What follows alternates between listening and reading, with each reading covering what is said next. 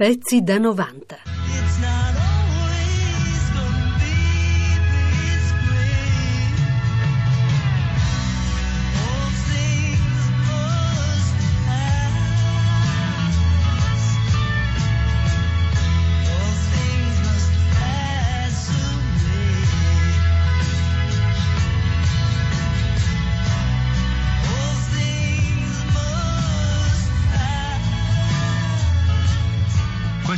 George Harrison, All Things Must Pass, la canzone che dava il titolo al suo monumentale LP inciso subito dopo la fine dei Beatles. Ora parliamo appunto di George Harrison. Allora, Feltrinelli Real Cinema, Martin Scorsese, George Harrison Living in the Material World, un documentario fluviale e molto bello sulla vita eh, dell'ex Beatle, contiene un libro, edito naturalmente anch'esso da Feltrinelli Real Cinema, intitolato appunto All Things Must Pass, tutte le cose prima o poi passano, fatto da Federico Pontigia.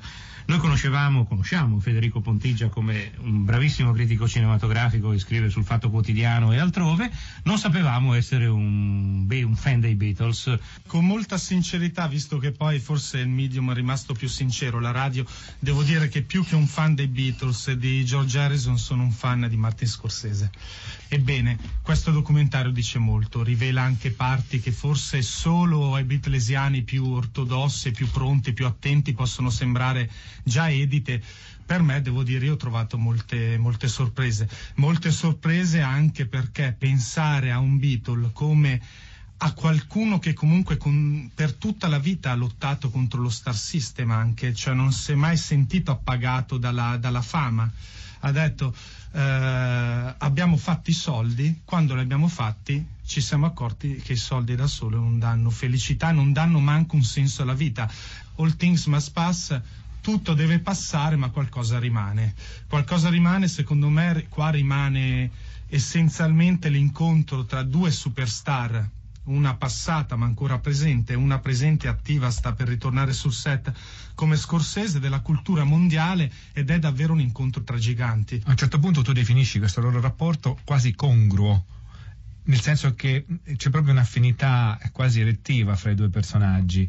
E poi, eh, anche se questo eh, sembra un po' contraddire l'immagine che abbiamo di loro, perché come dicevi tu, Harrison è il Beatles calmo, The Quiet Beatles, mentre Scorsese invece sembra essere molto più elettrico. Allora, come Eh. si conciliano queste due personalità? C'è quella tensione verso l'estremo oriente, Hare Krishna, Ravi Shankar, quella, quella spiritualità che entrambi in fasi diverse della propria vita hanno condiviso, ma c'è soprattutto un, ritornando alle loro origini, un'affinità davvero elettiva. Lo dicevi giustamente, umili origini, eh, ascendenze cattoliche, sono, erano, va detto, quasi coetanei, hanno poi avuto sempre un ruolo e in questo è Scorsese quello più eterodosso, quello che fa il salto. Scorsese è un regista rock, eh, George Harrison ovviamente lo era, c'è questa, questa alchimia e alla fine in questo documentario si capisce anche come a livello caratteriale in realtà fossero più simili di quanto non si direbbe. Perché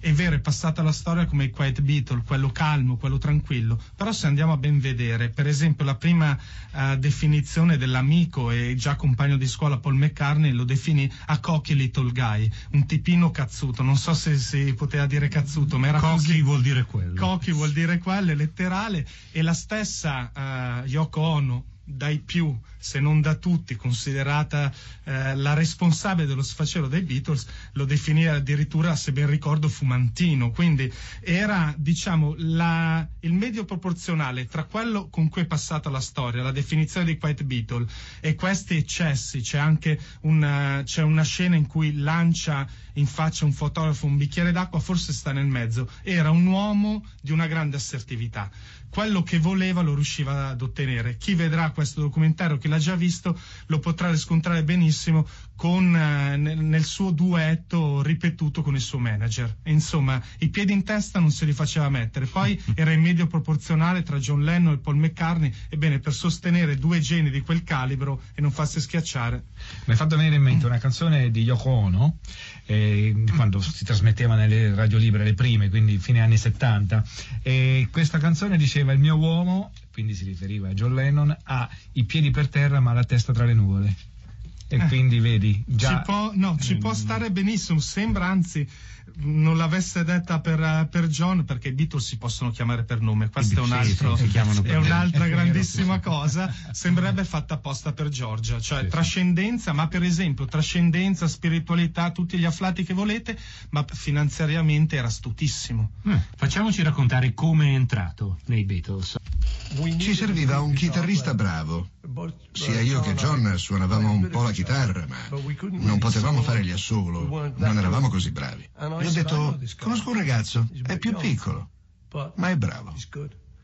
E John mi ha detto, ok, vediamolo subito. Così chiesi a George se voleva conoscere i ragazzi del mio gruppo. Lui disse di sì e portò la chitarra. Eravamo tutti al piano superiore di un autobus a due piani a Liverpool, vicino a casa di John, a Woolton. Non c'era nessuno sull'autobus, era sera tardi. A un certo punto John dice a George, beh, sentiamo come te la cavi. Anche anch'io, dai, prendi la chitarra. E George l'ha tirata fuori e ha iniziato a suonare una canzone che si chiama Ronchi, che fa...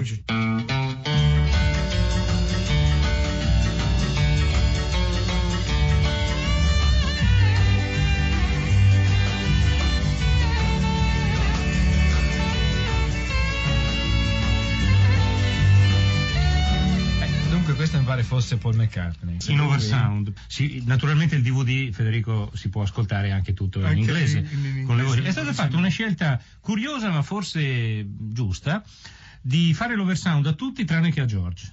Quindi mh, la voce di George è sottotitolata e nel film la si sente. Anzi, ascoltiamola. Qui racconta una storia su John Lennon. When I met John, he had a lot of power, really. Sometimes, you know, they pick somebody to march behind on the way to war. Well, he was certainly out front.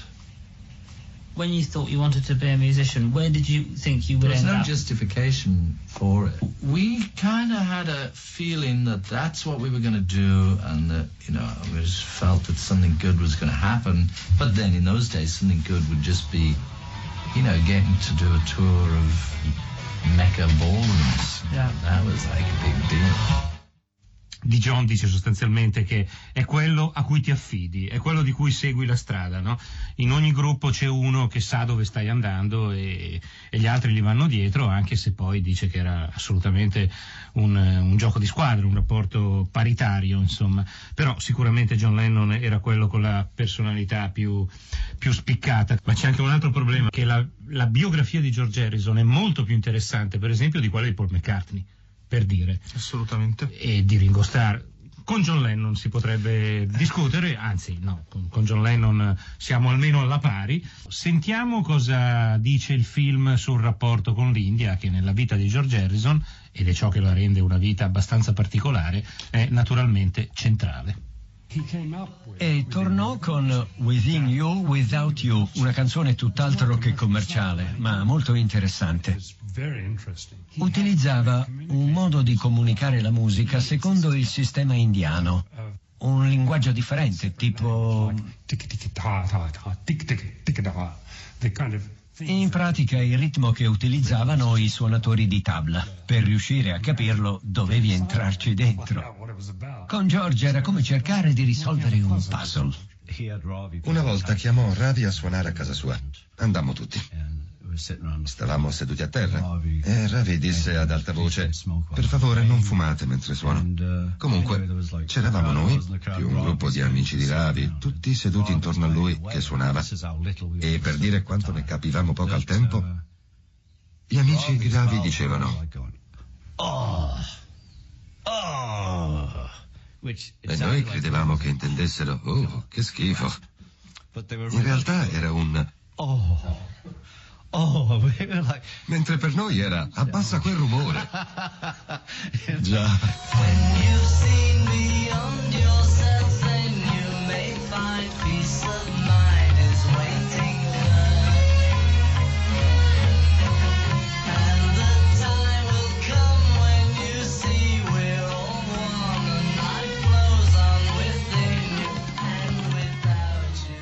pezzi da 90.rai.it